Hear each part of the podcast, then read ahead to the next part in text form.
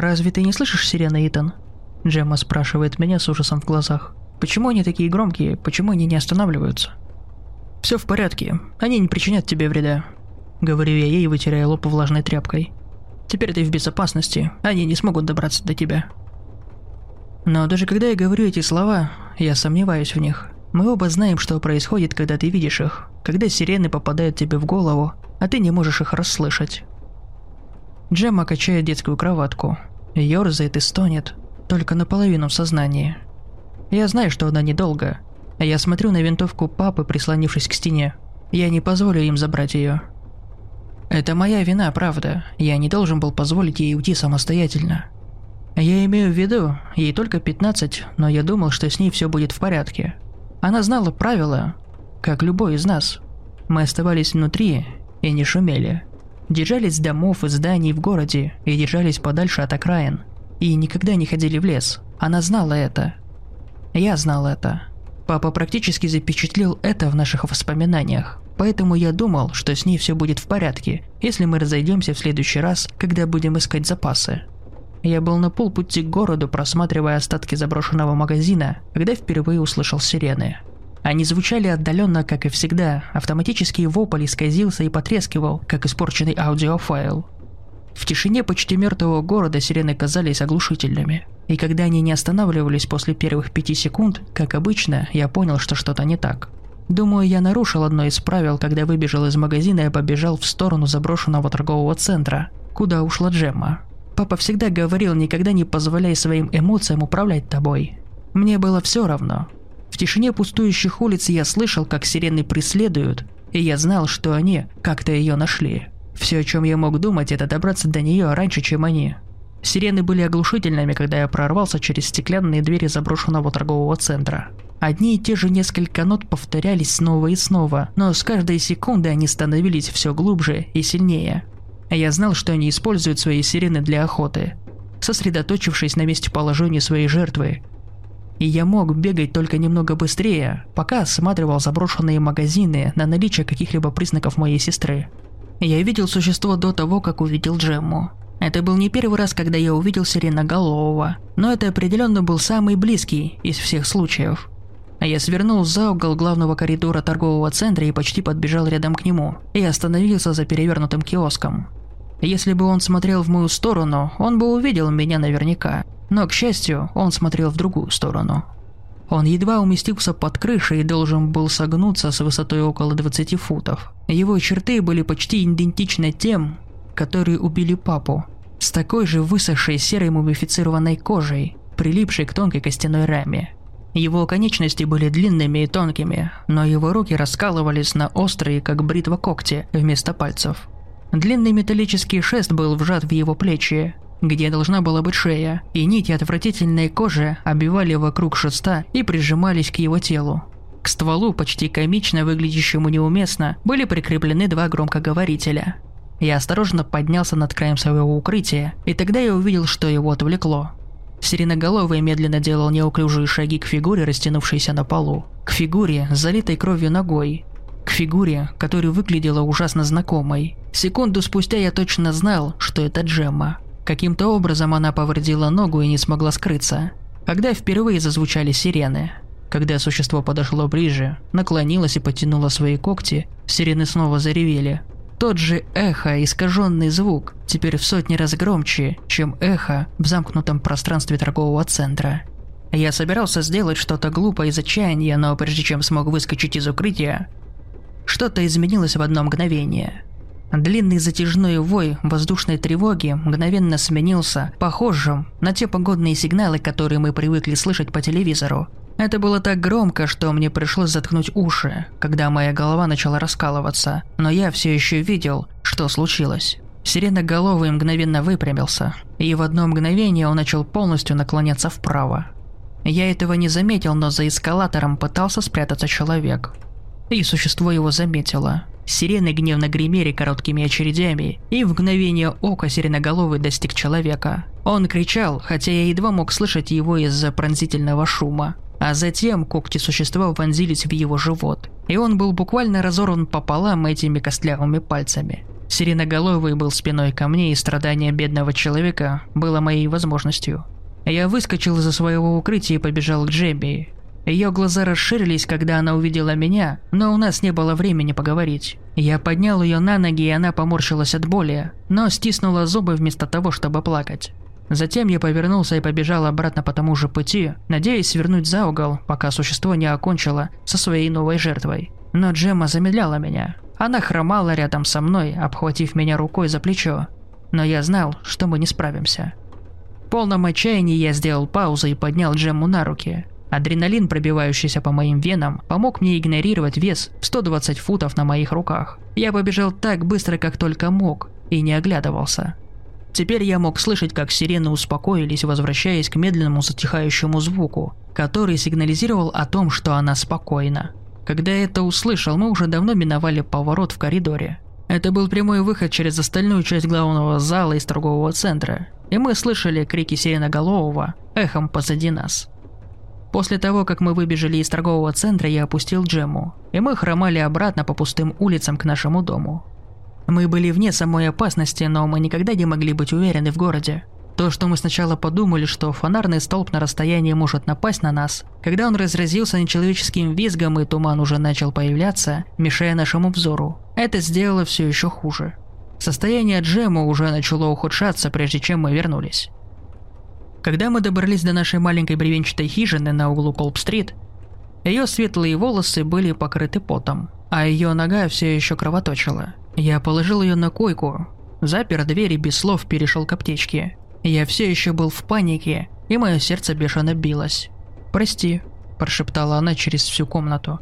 И когда я повернулся, чтобы посмотреть на нее, я увидел ее зеленые глаза, омраченный чувством вины. Это была моя вина. Я не должна была просить тебя расходиться, и я...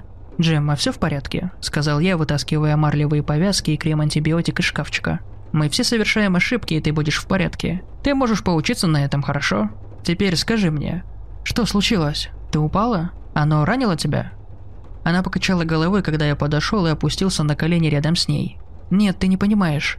Итан, я была подстрелена. Этот парень, другой, в торговом центре. Он увидел меня и выстрелил мне в ногу, когда я искала в одном из киосков еду. И когда я не могла двигаться, и когда я была в ловушке, то он... он пытался...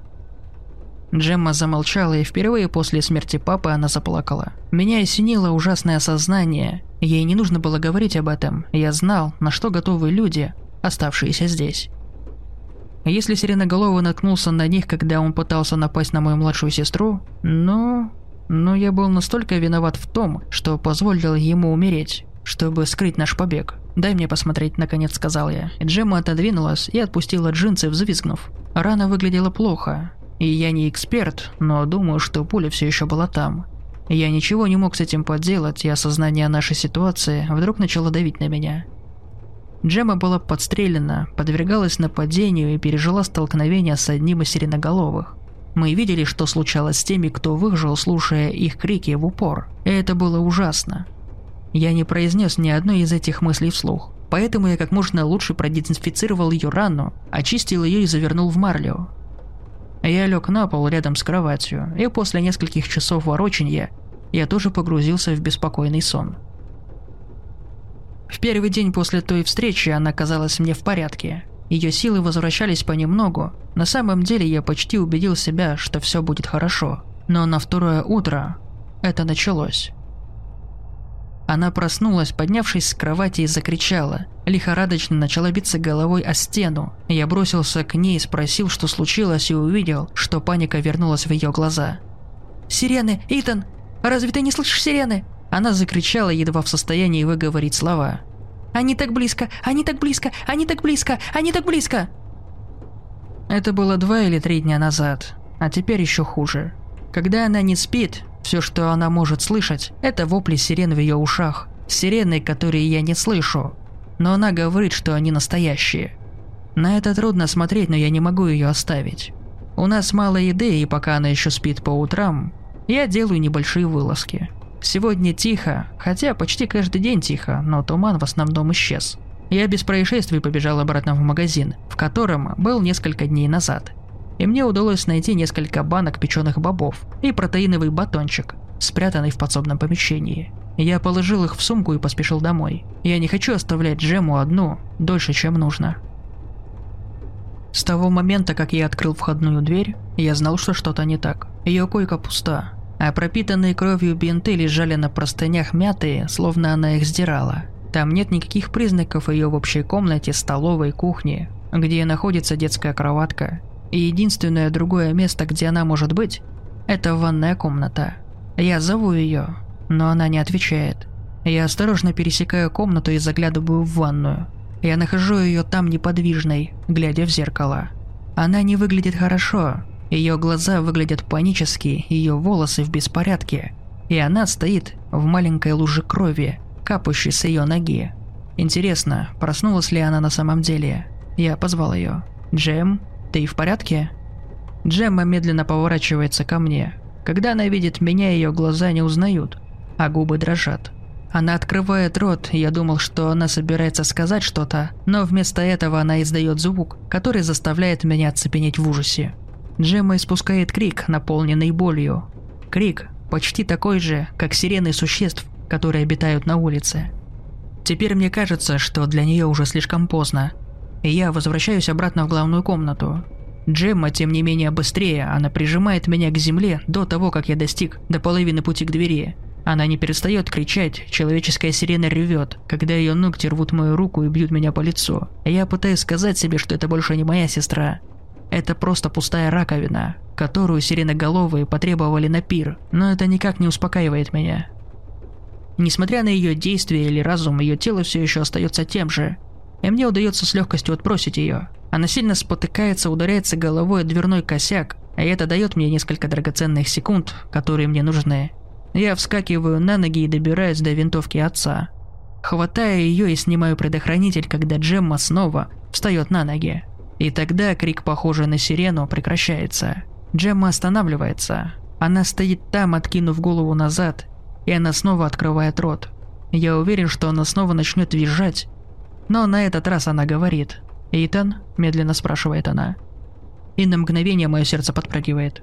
Но потом я вспоминаю, как сиреноголовый убил отца. Они подражают голосами своих жертв, произнося слова и издают звуки, не понимая их смысла. И я точно знаю, что это не она. Это не моя Джемма. Слова были сказаны неловко, без понимания, без эмоций. Это больше не она, ее разум исчез. Они взяли ее, и если я отпущу ее, эта пустая раковина будет разыскивать их, и они будут пировать на ее теле. Когда это понимаю, я также понимаю, что плачу. Джемма не двигается ни на минуту, и на мгновение я остаюсь в одиночестве рыдать в тишине с винтовкой между глаз. Затем Джемма открывает рот и снова кричит. Похоже на сирену вопль вырывает меня из моих мыслей, и она бросается на меня. И я нажимаю на курок.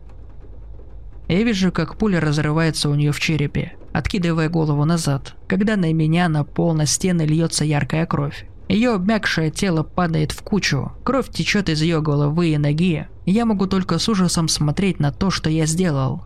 Я бросаю винтовку и спотыкаясь, чувствуя тошноту в горле. Моя Джемма, моя сестра, мертва. Я убил ее. И в последующие дни, что я вижу, когда закрываю глаза, это форма ее обмякшего и сломанного тела, лежащего в этой луже ее собственной крови. Видите ли, когда это все только началось, мы думали, что это не продлится долго. Мы думали, что пройдет национальная гвардия или что президент отправит армию или что-то в этом роде. Но после первой недели вопли сирен никто не пришел. Наши телефонные линии вышли из строя. Наша сотовая связь исчезла. И хотя у нас был еще интернет и электричество, казалось, никто ни до кого не мог дозвониться. Население начало быстро сокращаться, и после первых двух недель сирены криков мы начали верить, что нас оставили. Я не знаю, откуда пришли эти существа и почему мы здесь. Может быть, правительство никогда никого не посылало. Может, они пришли и не смогли пробиться сквозь лес, наполненный существами. Я не знаю.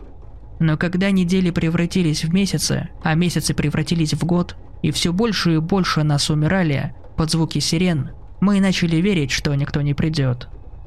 Затем папа умер, оставив Джемму и меня самим постоять еще за три жалких месяца выживания. И теперь я знаю это. Я один. Никто не пришел за Джеммой, никто не придет за мной. Я не знаю, почему мы находимся в этом живом аду. Но я знаю, что я в ловушке. Никто не придет за мной. Мой отец умер на днях, моя сестра умерла из-за них, и это только вопрос времени, когда я тоже уйду. Я даже не знаю, будет ли это письмо отправлено. Когда будто остальной мир застрял во времени, мы единственные, кто пришли с календарем. Какой сейчас год, 15-16, я даже не знаю. Но я сейчас слышу сирены, Джемма. Я их не вижу, но я их слышу. Я слышу их дома, на улице, в ушах, в уме и во сне. Я слышу их сейчас.